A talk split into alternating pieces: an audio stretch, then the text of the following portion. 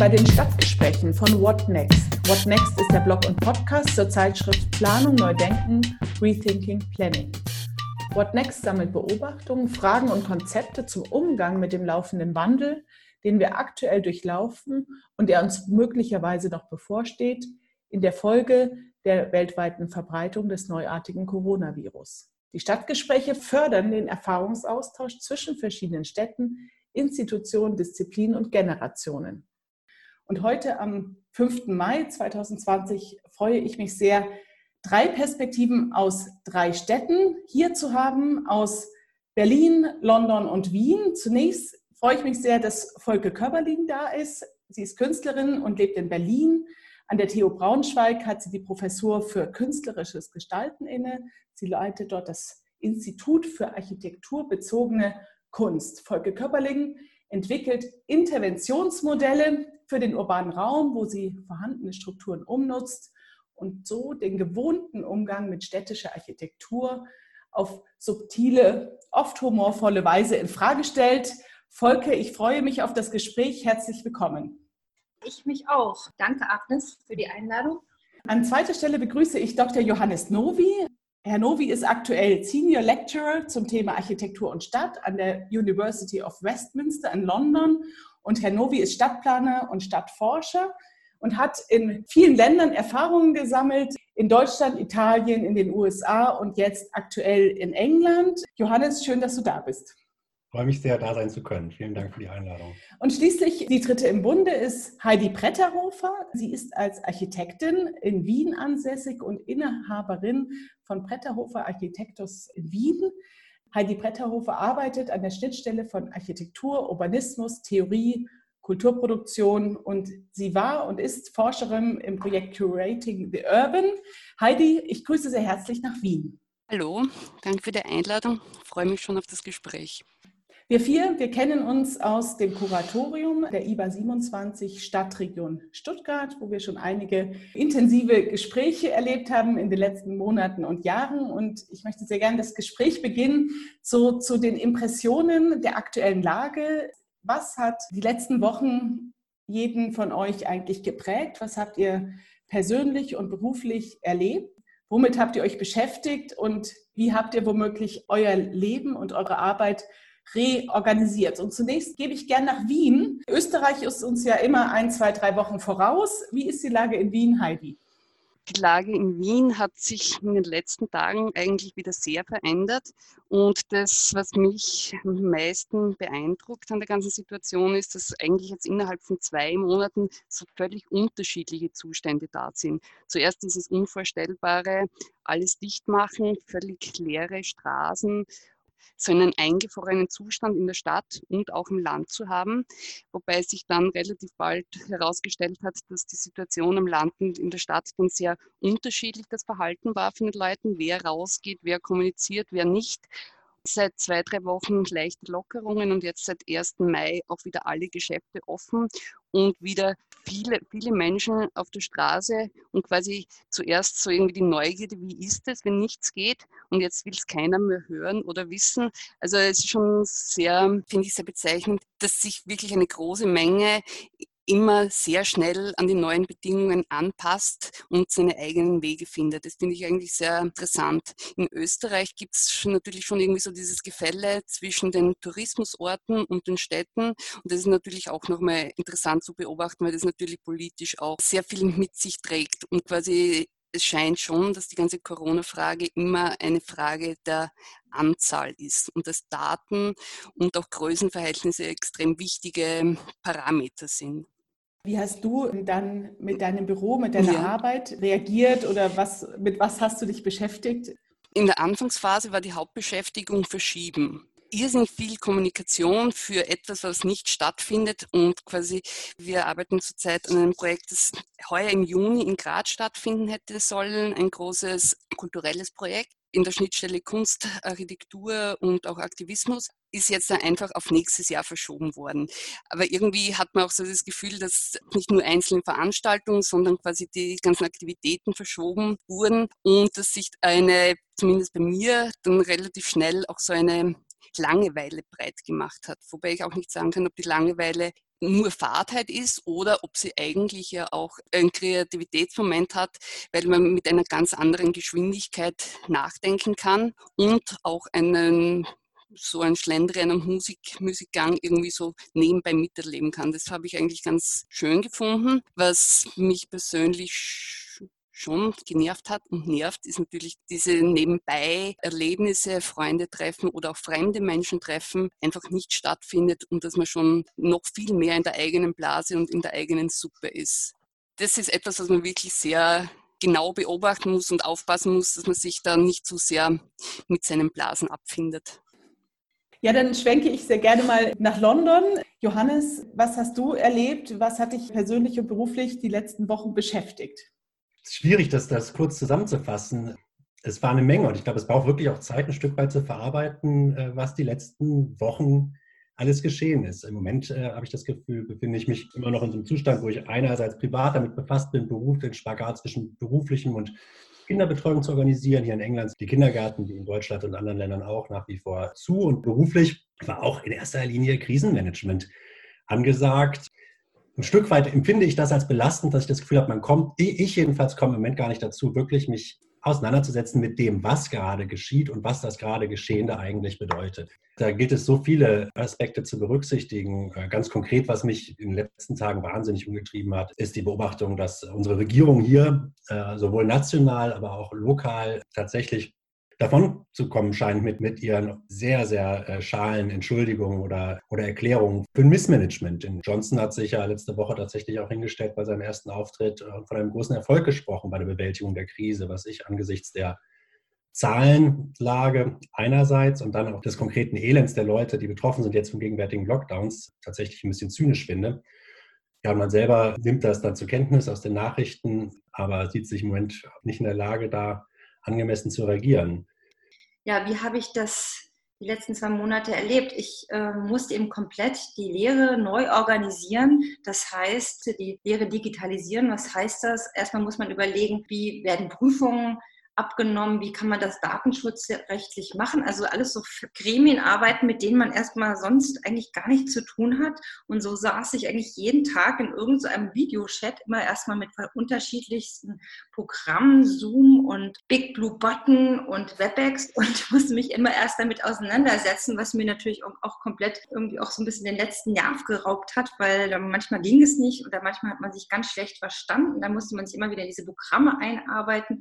Aber jetzt haben wir das ganz gut hinbekommen, dass wir da so ein Uniprogramm haben mit noch einer Alternative, sodass wir eigentlich ganz gut die Lehre hinbekommen. Natürlich ist das gerade im künstlerischen Gestalten ja was ganz, ganz anderes, als wenn die Lehre digital passiert und gerade auch in, ja, in dem Department Architektur findet eben jetzt der Entwurf eben komplett digital statt. Es werden kaum noch Modelle gebaut und ich habe jetzt mit meinem Institut angeregt, dass die Studierenden eben irgendwie auch die Modelle viel experimenteller gestalten. Also sie sollen eben dann, weiß ich nicht, Tassen benutzen, ihre Matratzen, um neue Modelle zu erstellen, Matratzen auseinanderschneiden, die sie vielleicht nicht mehr brauchen. Also dass man eben diese Krise nutzt, um einfach mal wegzukommen von dem Alltäglichen, wie man eben arbeitet. Und das kann natürlich auch eine Chance sein, dass man eben wegkommt von diesen drei Laserdrucken und hin zum, äh, backe mir jetzt ein Modell und gucke, wie ich das auseinandernehme oder ich baue mir etwas aus Blättern.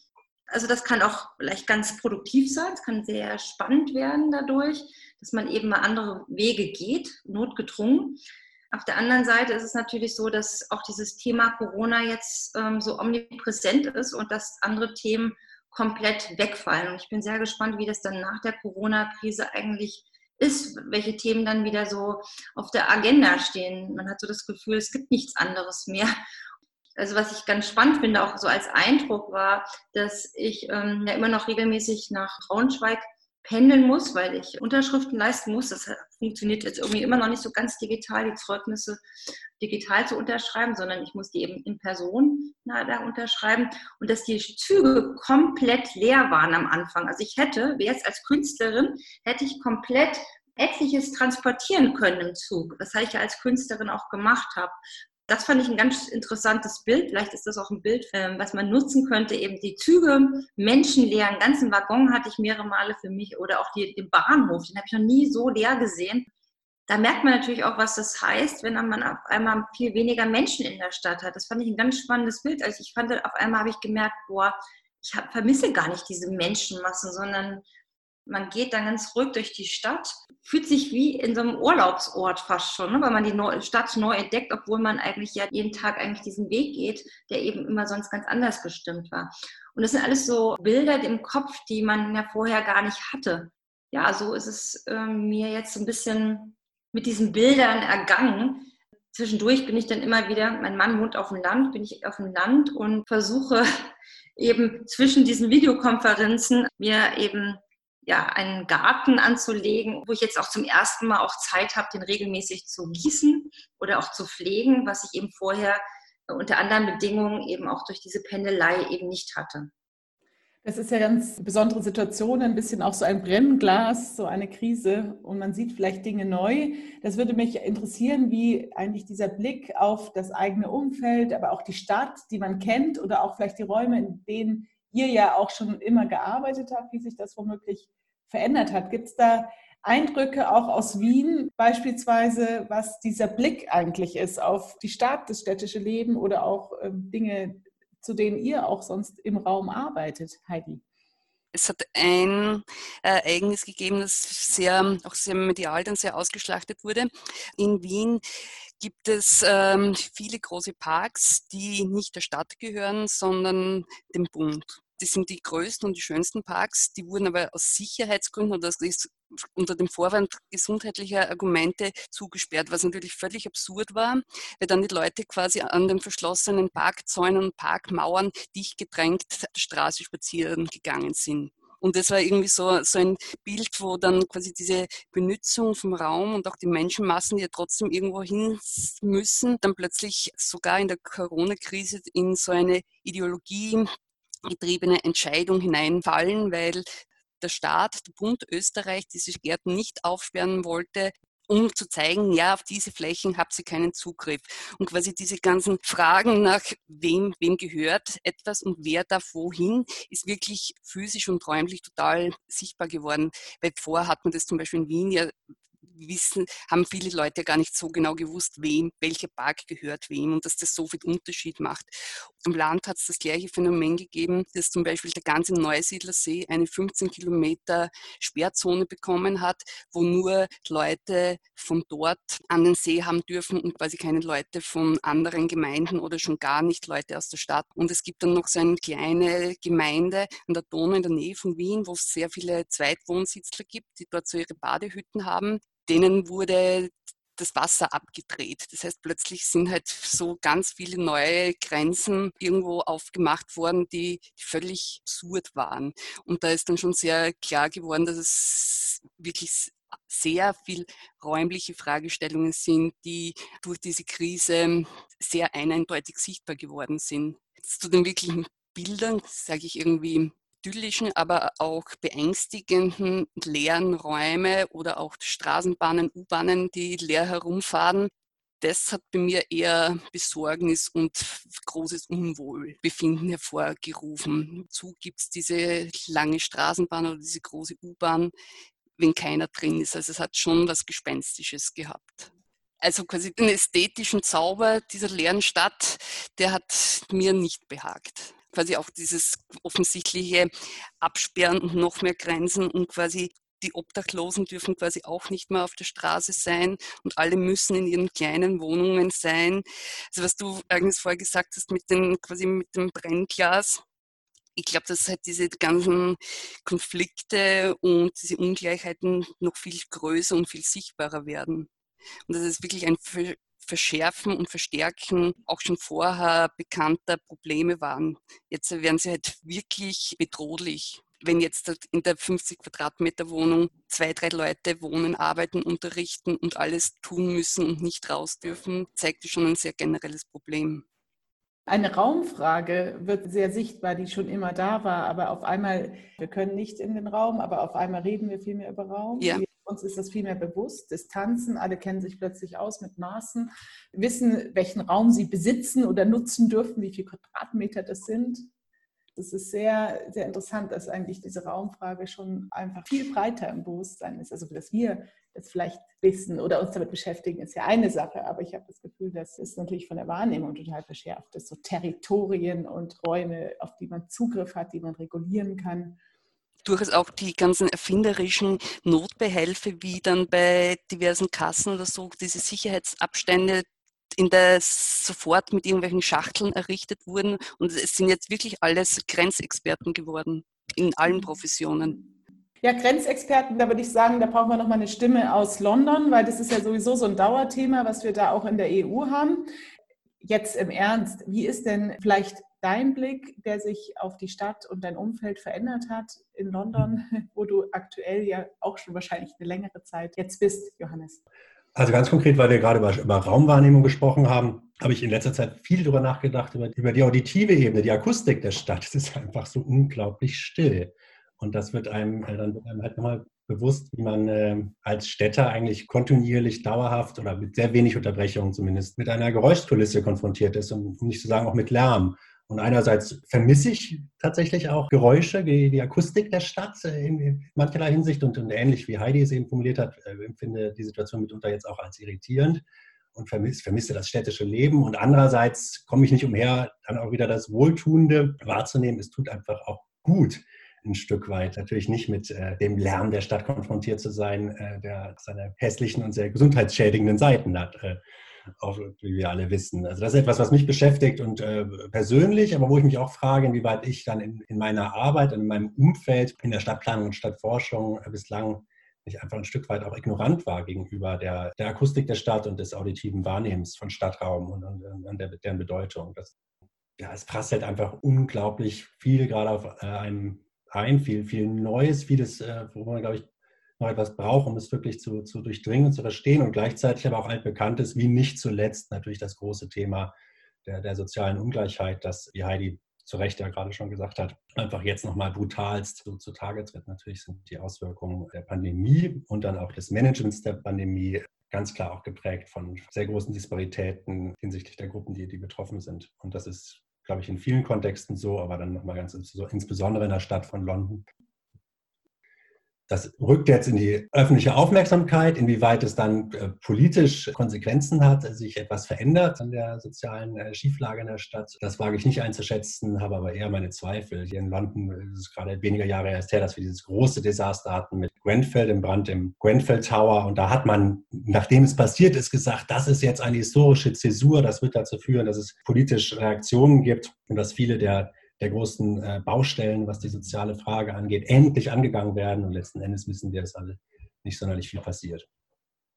Diese, diese Frage Stadt mit allen Sinnen, das war jetzt mal so ein Thema, was, worüber wir uns ausgetauscht haben, was jetzt deutlich wurde, dass es einen sinnlichen Zugang gibt, der uns jetzt zum Teil erst bewusst wird, also sinnlicher Zugang zur Stadt, und wo unsere Sinne auch so ein bisschen auf den Kopf gestellt werden oder ausgeschaltet werden und wo auch, glaube ich, die Frage ist, was eigentlich diese digitale Welt mit uns macht, auch in Bezug auf welcher Raum, wie Raum dann für uns wichtig ist, also der, der physische Raum und der sinnliche Raum. Volke, das ist ja dein Thema, sehr stark über den Raum und den Menschen darin ähm, auch zu arbeiten. Wie erlebst du diesen Spagat zwischen dieser digitalen Welt und dann dieser physischen Welt und was könnte das für dich und vielleicht auch für deine Studierenden bedeuten? Ich meine, es ist ja schon interessant, dass wir uns immer jetzt immer nur über den Bildschirm sehen und nicht äh, diesen, also dieses olfaktorische Erlebnis haben oder das sinnliche Erlebnis haben, diese Begegnung. Und ähm, jetzt mit den Studierenden ist es so, dass man natürlich, man spricht natürlich immer diese Black Box bei einer Vorlesung oder auch bei einem Seminar und merkt natürlich nicht die Reaktionen der Studierenden. Das ist schon äh, wirklich sehr, sehr schwierig. Also man, man gibt was rein, aber man kommt, bekommt so wenig raus aus diesem Rechteck hier. Ich sage immer nur, ja, also es wäre wichtig, dass man eben noch was anderes macht, außer eben immer nur in diesen Rechner zu gucken. Und was kann man da tun? Man kann natürlich jetzt wieder durch den Wald gehen, man kann jetzt wieder durch die Stadt gehen. Ich habe zum Beispiel viele Stadtspaziergänge gemacht also wir durften das in Deutschland, also im Gegensatz, ich glaube, in Österreich ging das nicht. Also in Berlin durfte man noch durch die Stadt gehen. Wir hatten eben nur diese Distanz oder Kontaktsperre, dass man eben nur mit seiner Familie zusammengehen durfte. Aber trotzdem konnte man die Stadt ja noch erfahren. Ich wollte eigentlich noch mal auf Heidi eingehen, vorhin mit der U-Bahn. Also was mir aufgefallen ist, auf der einen Seite fand ich das schon auch faszinierend, diese Geisterbahn. Auf der anderen Seite hat mich das schon schockiert, wer den öffentlichen Verkehr überhaupt noch gerade am Anfang, wo eben der Lockdown war, noch benutzt hat. Es waren natürlich Leute, die kein Auto hatten, die sich dadurch natürlich auch viel äh, stärker anstecken konnten. Das waren Menschen migrantischer Herkunft. Da wurde mir das nochmal klar, welche Personen eigentlich in dieser Zeit arbeiten müssen, ne? weil alle anderen waren weg und die anderen mussten dann trotzdem erstmal diese diese öffentlich, den öffentlichen Verkehr nehmen, wo man sich ja am meisten anstecken konnte. Ich fand das schon als Bild jetzt nicht nur positiv, sondern auch ein bisschen beängstigend oder beziehungsweise kam eben diese soziale Ungleichheit da auch nochmal durch. Jetzt mit dem Sinnlichen und mit den Studierenden, vielleicht kann man sagen, dass die Studierenden nach dieser Zeit vielleicht ganz anders arbeiten, dass das vielleicht auch eine Chance ist, dass sie dann eben sagen, ich, ich will nicht mehr, ich will keine Videokonferenzen mehr, ich möchte dieses Haptische, ich möchte was Haptisches haben, ich möchte nicht mehr was Quadratisches, ich möchte organisch arbeiten. Vielleicht ist es dann auch so ein Ausbruch, der danach entsteht. Ich kann es ich kann's ehrlich gesagt jetzt gar nicht abschätzen, was mit den Studierenden nach dieser Zeit passiert. Ich merke nur selber, dass mir das wahnsinnig gut tut, einfach in der Erde zu buddeln. Ich habe ja diese Frage gestellt, ähm, fordert uns diese aktuelle Situation auf, neu zu denken? Also ist die Krise eine Zeit, neu zu denken? Wie seht ihr das aus eurer professionellen Tätigkeit heraus? Als Wissenschaftler, als praktizierende Architektin und auch als Künstlerin und Lehrende? Wie nehmt ihr das wahr? Was gilt es vielleicht neu zu denken und gibt es auch andere Dinge, auf die wir uns womöglich rückbesinnen müssen? Also ein bisschen Rückbesinnung habe ich schon gehört. Also die, das Analoge, das Organische, das Materielle ist vielleicht so ein Punkt. Aber wie siehst du das, Heidi, jetzt als Architektin in, mit den Dingen, die, die dich schon auch jahrelang beschäftigen? Wo möchtest du neu denken und wo sagst du, nee, jetzt erst recht die Dinge, die wir schon vorher auch für bedeutend gehalten haben? Vielleicht möchte ich die Frage so beantworten, dass ich neu gegen anders austauschen würde. Ich glaube, es ist etwas hinzugekommen, dass quasi dass etwas Unvorhergesehenes plötzlich da ist und wirklich alle Bereiche und auch alle Menschen betrifft. Also es ist nicht etwas erfunden worden und wird langsam eingeführt, sondern ab diesem Moment ist alles hinterfragt worden oder auch nicht. Aber ich weiß nicht, ob es wirklich neu ist, sondern es ist einfach anders. Und ich mag eigentlich auch diesen Begriff der neuen Normalität überhaupt gar nicht, der in Österreich sehr grassiert, weil es ja heißt, dass es irgendeine Normalität geben müsste oder sollte. Muss man ja auch nicht unbedingt dieser Meinung sein. Was jetzt äh, in beruflicher Hinsicht sich geändert hat, ist, dass mir mehr bewusst worden ist, dass mir persönlich die analoge und die haptische Seite der Architektur und auch des Urbanismus viel wichtiger geworden sind als vorher, weil quasi die diversen Ersatzmaßnahmen wie Videokonferenzen im Arbeitsprozess keineswegs zufriedenstellende Ergebnisse liefern. Also es gibt so eine gleichschwebende Unaufmerksamkeit in den Videokonferenzen. Man sitzt drei Stunden in einer Besprechung, schaltet aus und weiß dann gar nichts mehr.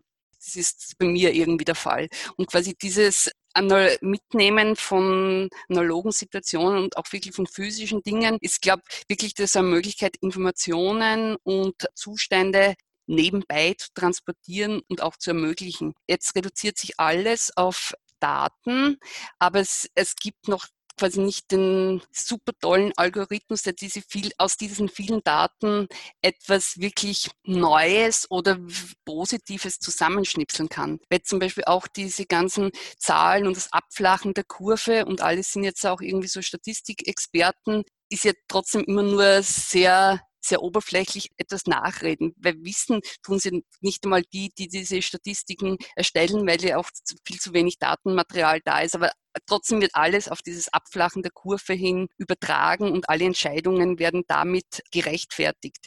Und zum Beispiel an der TU Wien ist schon interessant, dass da wirklich alle Bereiche damit involviert waren und die schon sehr früh quasi diese Rechenmodelle angestellt haben, sind aber dann auch irgendwie wieder aus den Expertengremien raus, rausgeschmissen worden, weil dann diese Statistiken doch noch irgendwie auch bearbeitet werden haben müssen.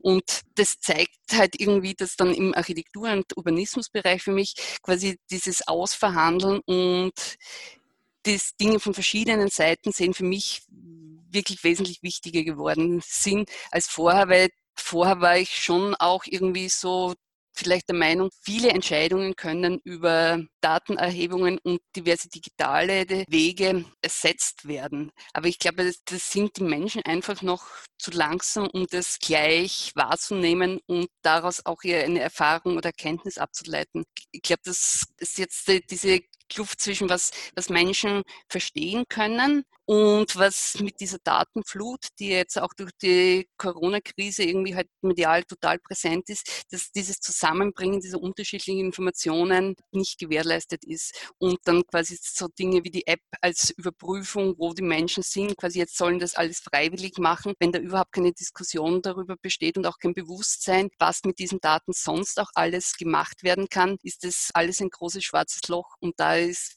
muss jeder selber mit seinen Wissen probieren, das selbst zu verstehen und sich da dann auch rauszunehmen. Also ich glaube einfach, wir als Menschen mit dieser großen Möglichkeit einfach noch ein bisschen zu langsam sind, um das zu verstehen.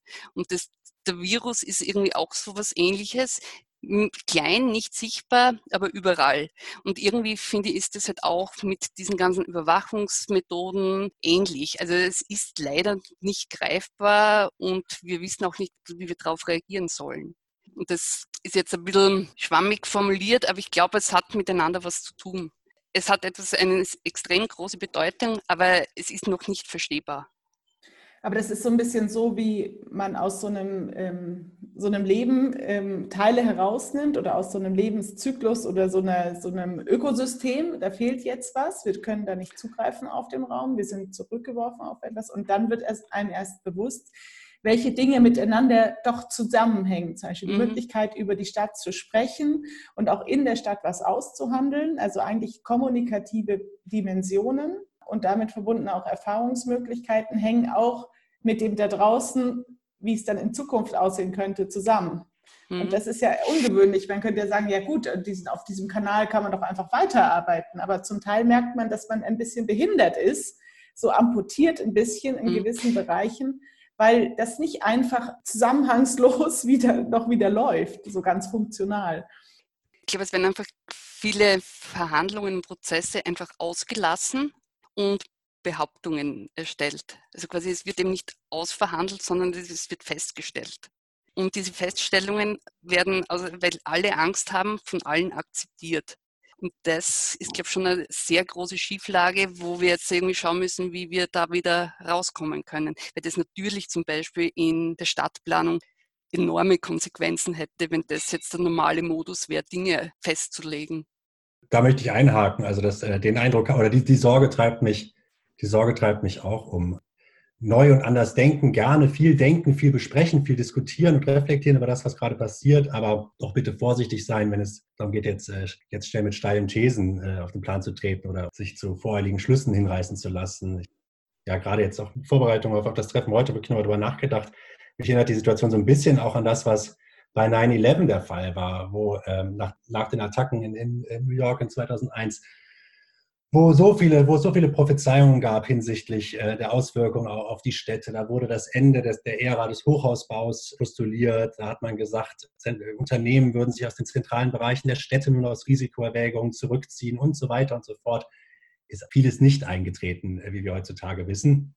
Und deswegen, ja, betrachte ich jetzt auch mit, mit Skepsis, was so teilweise online nicht zuletzt zu, zu lesen ist. Ich glaube, da, da würde ich Vorsicht walten lassen. Und, und Trotzdem stimme ich dir, Heidi, zu. Natürlich ist das, was gerade geschieht, äh, gewaltig. Es, es wird sich viel ändern. Es hat sich bereits unweigerlich unglaublich viel geändert. Aber trotzdem ist eins sicher, die, die Zukunft ist unsicher. Und ich glaube, das ist für mich einfach eine Erkenntnis. es lässt sich nicht prognostizieren, wo die Reise hingeht. Das wusste man in vielerlei Hinsicht vorher auch, aber hat man jetzt nochmal ganz brutal vor Augen geführt bekommen. Und was doch ein bisschen ironisch ist, ist, dass der Auslöser ja per se nichts Neues war und für uns als Stadtplaner oder Stadtraumproduzierende schon gar nicht neu sein sollte, weil die Stadtplanung nicht zuletzt auch als Reaktion auf die Risiken, die mit Infektionskrankheiten einhergehen, doch auch entstanden ist. Also das, das finde ich ein Stück weit, lack of a better word, kurios an der ganzen Geschichte. Es war das Thema Pandemien, es ist, gab es, ich habe es gelehrt in, in, meinen Stadtplanungsgeschichtskursen äh, oder Epidemien zumindest, Infektionskrankheiten. Und äh, ich habe sogar ich hab ein Buch geschrieben über Overtourism. Das habe ich damit geschlossen, dass davon auszugehen ist, dass Tourismus weiter stark und rapide wachsen wird und damit die Konsequenzen des Tourismus auf städtische Räume. Vorausgesetzt, es kommt nicht zu globalen Schocks, Klammer auf, wie zum Beispiel Pandemien, Terroranschlägen oder ähnliches. Es war da, aber es war abstrakt. Hätte mich jemand gefragt, hätte ich gesagt, Terroranschlag vielleicht, Klimawandel, äh, perspektivisch große Auswirkungen auf Tourismus, Pandemien wären mir, glaube ich, nicht in den Sinn gekommen, was ein Stück weit auch dafür spricht, dass wir vielleicht dem Thema Public Health oder Health und den Nexus von Gesundheit und Planung, Stadtraumentwicklung, Stadtplanung, dass wir dem einfach vielleicht auch nicht die Aufmerksamkeit gegeben haben, die, die er verdient in der Vergangenheit. Also das sage ich jetzt persönlich auf mich bezogen oder auch auf die, die, die Kontexte bezogen, in denen ich aktiv bin, auch nicht zuletzt als Lehrender. Wenn ich jetzt mir so angucke, was wir im Curriculum haben, da stelle ich fest, ja, dass, dieser, dass dieses Thema Public Health, Community Health keine große Bedeutung hat und damit verbunden dann auch das Thema, wie zum Beispiel mit so Krisen wie der gegenwärtigen umzugehen ist. Und das wird sich, wenn es darum geht, was jetzt neu zu denken ist, äh, das wird sich sicherlich ein Stück weit ändern. Das ist, das ist glaube ich, klar. Ich finde es ja auch sehr spannend, also wenn man jetzt eigentlich auch die Zahlen sieht, ne? also, wie, also die Zahl des Tourismus, der wird auf jeden Fall zurückgehen, auch nach der Krise, weil die Flugreisen natürlich viel teurer werden. Klimapolitisch ist das natürlich auch eine große Chance. Ich hoffe, sie wird auch in die richtige Richtung gehen. Und wenn man nochmal diese stadtplanerische Sicht auf dieses Social Distancing irgendwie richtig übersetzen würde. Ich war letztens, bin ich auf den Bürgersteig in Berlin gegangen, in Mitte, wo es sowieso schon immer total voll ist. Es ist jetzt, die Straßen sind jetzt nicht so gefüllt, auch weil die vielen Touristen eben fehlen. Aber wenn man das wirklich ernst nehmen würde, müsste man ja eigentlich immer auf die Straße gehen. Und das finde ich echt ganz spannend bei der Stadtplanung. Man müsste ja eigentlich sagen, alle Fußgänger, um eben diese anderthalb Meter wirklich einhalten zu können, müsste man eigentlich die Straße besetzen. Das heißt natürlich auch, dass der Individualverkehr zurück irgendwie gedrängt werden müsste. Das wäre natürlich auch eine Möglichkeit, das anders zu interpretieren. Das könnte man ja auch als Chance begreifen.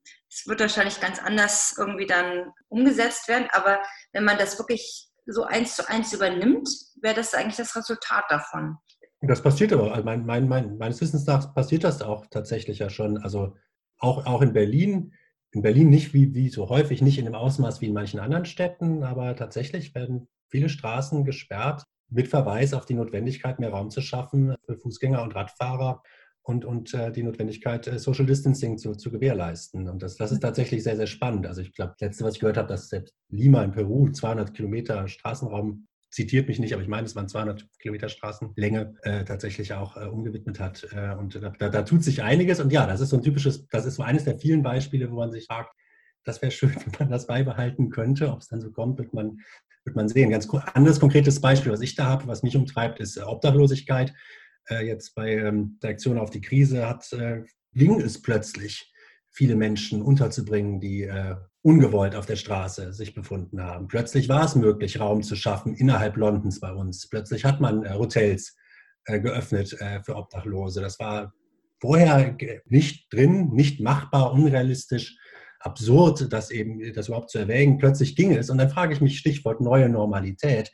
Heidi hat den schwierigen Begriff eben angefügt. Also da würde ich mir wünschen, dass das Normalität bliebe, dass man sagt, ja, wenn, wenn Menschen nicht auf der Straße leben wollen, dann sollen sie auch innerhalb der Stadt, in der sie sich befinden, ein Zuhause finden können oder ein Obdach finden. Da bin ich mal gespannt, wie, wo wir in ein paar Monaten sind, mhm. in London und auch anderswo, ob es dann heißt, so, jetzt haben wir das Gröbste der Krise bewältigt, also liebe Obdachlose, zurück auf die Straße oder ob man tatsächlich dann auch zu der Entscheidung gelangt, äh, wir müssen dauerhaft, wir werden dauerhaft Lösungen finden. Und wir können dauerhaft Lösungen finden. Das ist so einer von vielen spannenden Detailfragen, die ich, die ich beobachte. Aber das Interessante ist, dass wir jetzt ein bisschen auf Detailfragen gekommen sind, weil sie aber gar keine Details sind, sondern sie haben etwas mit einer Praxis zu tun und einer unmittelbaren Management von gewissen Situationen, die jetzt einfach da sind. Ja. Und aus dem heraus kann man sich fragen, ist das jetzt eine Erfahrung, Ist das etwas, was möglich geworden ist, dass man weiter nutzt, was man erhält? Interessant ist aber, dass wir zuvor, bevor diese Krise so eingetreten ist, ja immer geglaubt haben und gehofft haben, wir könnten Wandel über eine längere Perspektive antreiben, steuern, irgendwie lenken. Mit dem Klimawandel, das ist dann etwas, das sollten wir rasch tun, aber das ist ja immer auch so was Perspektivisches gewesen. Jetzt ist die Zukunft aber gar nicht planbar. Das sind vielleicht so Grundfragen. Was heißt das eigentlich? Für was müssen wir dann sorgen?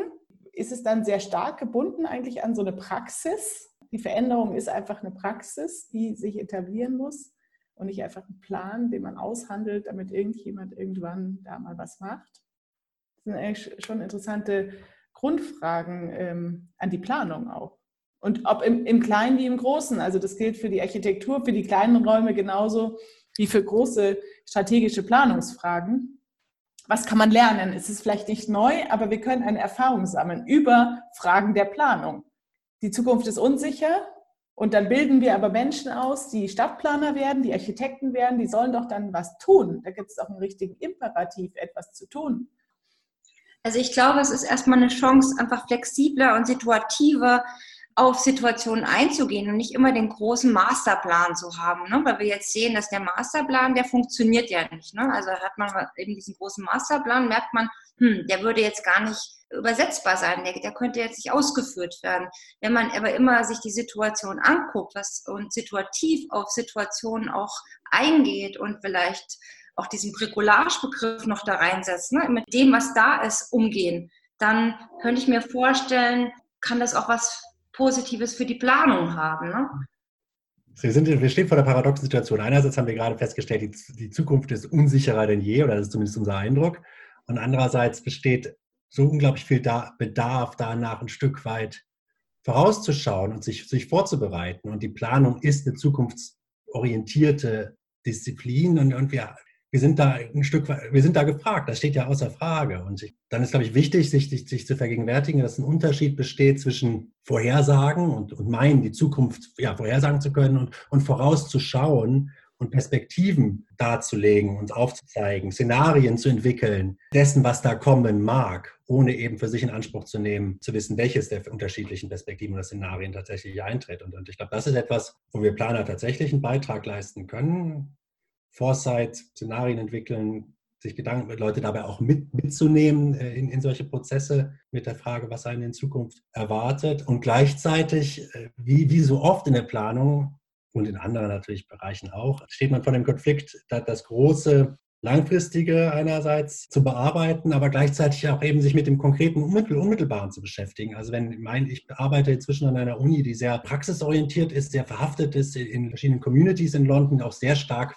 sich verpflichtet fühlt, mit Communities und Akteuren lokaler Communities zusammenzuarbeiten. Und die sind jetzt gerade äh, erstmal abhängig von unserem Support bei, bei, beim Handling der, der, der gegenwärtigen Herausforderungen im, im, Hier und Jetzt. Also da, da richtet sich unser, unser Augenmerk gerade an der Uni drauf. Und ich finde auch völlig zu Recht. Aber da muss man, ja, da steht man wieder vor so einem Balanceakt einerseits im Konkreten und Jetzt handeln und, und, und aktiv sein und da auch durchaus, finde ich, Position ergreifen, ob der vielen Unsäglichkeiten, mit denen man sich konfrontiert sieht. Also ganz konkret hier bei uns, äh, wenn Housing Associations Gemeinschaftsgrünflächen zumachen für, für Bewohner, die, die keinen Balkon haben, keinen privaten Garten haben, dann sind einfach Planer auch gefragt, die im Zweifelsfalle da unterstützend Wort ergreifen für, für die Bewohner zum Beispiel. Oder, oder Parks geschlossen werden in, in, in Nachbarschaften, die, die wirklich nicht gesegnet sind von viel Grünflächen und, und weshalb mitunter es sich dann halt in den Parks knubbelt. Das sind also die konkreten Alltagsfragen, die, die gerade auf uns hier hereinprasseln. Und mitunter ist dann eben schwer, diese, diese großen Fragen zu behandeln, die wir ja angesprochen haben. Aber, aber die Zeit dafür wird sicherlich auch kommen. Und gleichzeitig ist es ja bei uns in der Planung wie in anderen Bereichen auch so, dass es durchaus auch eine Arbeitsteilung gibt. Das heißt, manche konzentrieren sich aufs eine und an, andere machen das andere. Das ist ja auch okay. Ich glaube, dass mit solch disruptiven Momenten, wie das jetzt mit der Corona-Krise war, die Linearität der Planung quasi nicht nur unterbrochen, sondern auch etwas aufgelöst wird. Vielleicht sollte man der Planung immer noch so eine, eine zweite Figur dazustellen, Planung und Ahnung.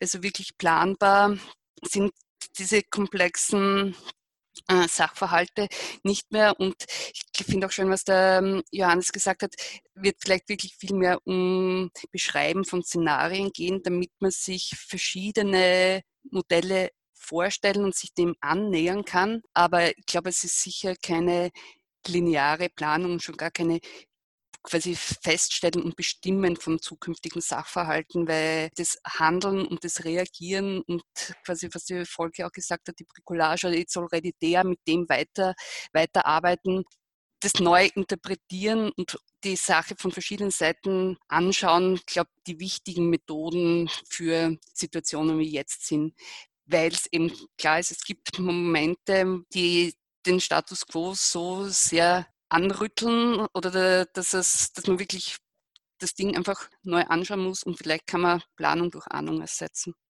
Ja, zum Abschluss würde mich interessieren, was ihr euch in den nächsten Monaten vornimmt, sei es die Reflexion oder die Aktion in euren Städten.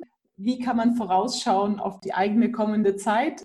Volke, was steht bei dir an oder was wünschst du dir vielleicht, was ansteht? immer noch die Hoffnung, dass äh, mein Seminar Anfang September nach England reisen kann, um ein, ein Gebäude zu, ja, zu sanieren. Das ist in, in Cambridge. Die Hoffnung ist groß. Ich weiß es nicht, ob wir da jemals hinkommen. Momentan denken wir eben alle so. Wir, eventuell muss, muss ich eben dann dieses ganze Seminar umplanen.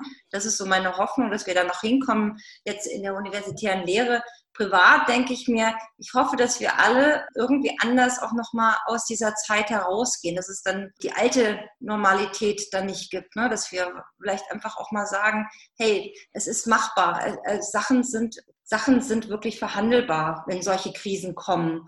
Und ich fand das schon ziemlich interessant, dass vieles auf einmal auch machbar war. Gerade wenn man eben gerade diese ganze Diskussion um die Klimakrise beobachtet hat, was alles nicht machbar war, ne? wo man um 10 Prozent gerungen hat, gerade bei der CO2-Steuer, wo es da um wirklich minimale Beträge ging. Und auf einmal ist das alles machbar. Und ich wünsche mir, dass man einfach das beibehält, dass man sieht, hier, das ist eine Krise, das ist eine richtig große Krise, die uns auf uns zukommt. Ob das nun ähm, die Flüchtlingsströme sind oder auch die Klimakrise, dass da eben wirklich genauso rigoros gehandelt wird. Das wünsche ich mir eigentlich privat. Heidi, was nimmst du dir vor für die kommenden Monate? Ich hoffe, dass ich bald wieder reisen darf. Das geht mir jetzt schon ab. Nämlich nicht touristisches Reisen, sondern wirklich irgendwo hingehen, hinfahren, um was Neues oder was anderes zu sehen und kennenzulernen wieder mehr Freiheit zu bekommen. Es schon drastisch ist, wie in dieser kurzen Zeit was da alles an Freiheit weggebrochen ist. Also nach Freiheit sehne ich mich schon sehr. Beruflich werde ich sehr an diesem, wie am Anfang erwähnten, verschobenen Projekt weiterarbeiten, das jetzt eigentlich viel dringlicher und interessanter werden wird. Das heißt Club Hybrid. Es soll über ähm, verschiedenste Mischmöglichkeiten und Mischvarianten in Architektur und Städtebau mit einem Demonstrativbau experimentiert werden und es ist eigentlich wirklich ein Laboratorium mit vielen Gästen und Beteiligten. Und ich glaube, dass nachdem das dann nächstes Jahr stattfinden wird. Und das Ziel ist, aus einem temporären Projekt dann ein permanentes Stadtobjekt zu machen, dass da vielleicht diese ganzen Möglichkeiten und Überlegungen eingebaut werden können, wie wirklich neue Dinge vermischt werden können. Ausgangspunkt war damals ein bisschen, dass eben diese Arbeiten und Wohnen trennen, diese Trennung der Moderne nicht mehr unserem Leben entspricht. Und jetzt ist es unfreiwillig so extrem vermischt worden, dass ich es interessant finde, da auch wieder theoretisch und im Bereich der künstlerischen Forschung über unterschiedliche Mischformen zu arbeiten. Privat teile ich ähm, Heidis Wunsch nach, nach der Freiheit, sich wieder Bewegungsfreiheit, der Freiheit wieder reisen zu können, etc., etc., etc. Gerade für, für jemanden, der gewohnt ist, auch nach, tatsächlich nach Deutschland zu können und Freunde und Familie zu sehen, ist das jetzt ein einschneidender Moment und ähm, hat auch sein Gutes, weil es einem dann nochmal tatsächlich wertschätzen lässt, dass das Leben, was man vorher geführt hat, eben keine Selbstverständlichkeit ist. Das hätte man auch so wissen können, wusste ich, glaube ich, auch, aber es war eben nicht so konkret. Jetzt, jetzt hat man es halt erfahren. Beruflich, ich sorge mich sehr um meine Studenten. Ich, ich leite einen Kurs äh, an meiner Uni, den, Stadtplanungskurs, und kriege einfach mit die, die, Sorgen meiner, meiner Studierenden ganz, ganz konkret und äh, viele, viele sehr, sehr konkrete Sorgen. Ähm, nicht zuletzt auch Leute, die im Familie, familiären Umfeld äh, auch Menschen verloren haben. Und, Und jetzt im Moment hat, geht da einfach sehr viel Energie rein, tatsächlich da auch dieser Fürsorgepflicht, wenn man so will, gerecht zu werden und dafür Sorge zu tragen, dass die, die jetzt mit uns studieren, ordentlich ähm, ihren Abschluss bekommen können und, und, ähm, und die, die sich entscheiden, uns äh, zu uns zu kommen im, im September, äh, dass die auch eine ordentliche Ausbildung genießen können. Das ist mir, das ist mir tatsächlich wichtig. Und ähm, was die Forschung angeht, äh, wird man sehen. Äh, ich habe es ja eben, glaube ich, schon kurz erwähnt. Ich habe hab mich in den letzten Jahren sehr intensiv mit dem Thema Tourismus, ähm, den, den Folgen des Tourismus auf Stadträume, städtisches Leben und den Protesten in Reaktion auf Tourismus beschäftigt. All das wird heutzutage unter dem Begriff Overtourism verhandelt. Ich äh, habe mit dem Thema angefangen, als es den Begriff noch gar nicht gab. Da wird man jetzt gezwungen sein, umzudenken. Das schadet das finde ich aber jetzt auch nicht weiter tragisch, als dass ich dem Thema eben ein bisschen müde war. Jetzt muss man mal gucken, ob ich weiter im, in dem breiten Themenkomplex Tourismus bleibe oder mich ganz anderen Dingen mehr wieder zuwende, für die in den letzten Jahren aufgrund des Hypes um das Thema Tourismus die Zeit gefehlt hat. Ich weiß es nicht und da, ich hoffe, dass die nächsten Wochen äh, ein bisschen die Gelegenheit bieten werden, auch, äh, auch tatsächlich äh, in sich zu gehen und genau darüber mal nachzudenken. Was, was sind die prioritären Themen? In unserem Gespräch haben wir ja schon ganz viele Aspekte angesprochen, die es definitiv verdient hätten, ähm, intensivst behandelt zu werden. Nicht zuletzt die Frage, die ähm, dann Volker ja eben noch aufgeworfen hat, wie man aus dieser Krise doch auch etwas Positives mitnehmen kann. Das ist natürlich eine tatsächlich spannende Frage. Äh, so abgedroschen, wie es klingen mag, aber in der Krise liegt ja auch eine Chance. Ja, ich bedanke mich sehr herzlich für das anregende, aber vor allem auch sehr offene Gespräch mit Volke Köberling, Johannes Novi und Heidi Bretterhofer. What Next sammelt Beobachtungen, Fragen und Konzepte zum Umgang mit dem laufenden Wandel. Hören Sie wieder rein.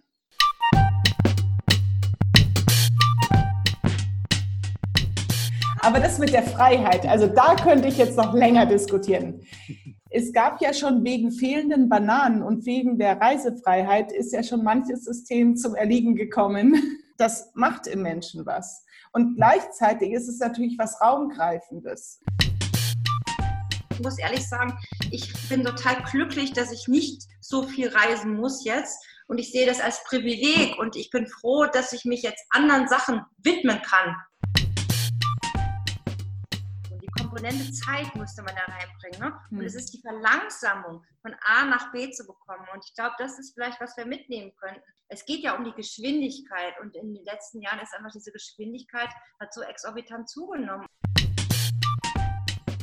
Gleichzeitig jetzt ganz grundsätzlich gedacht, würde ich mir natürlich wünschen, wenn, wenn sich was grundlegend ändert, auch hinsichtlich der Hypermobilität, die unsere Gesellschaften auszeichnen. Nur äh, das geht einher mit sehr konkreten Kollateralschäden. In Frankreich ist es anscheinend so, dass äh, Air France gerettet wird, nur unter der Voraussetzung, dass Air France die Inlandflüge einstellt so quasi als Bonbon aus Wien. Die Wiener haben sie natürlich nicht so schwer dann mit dem Social Distancing. Es entspricht durchaus Lebensart.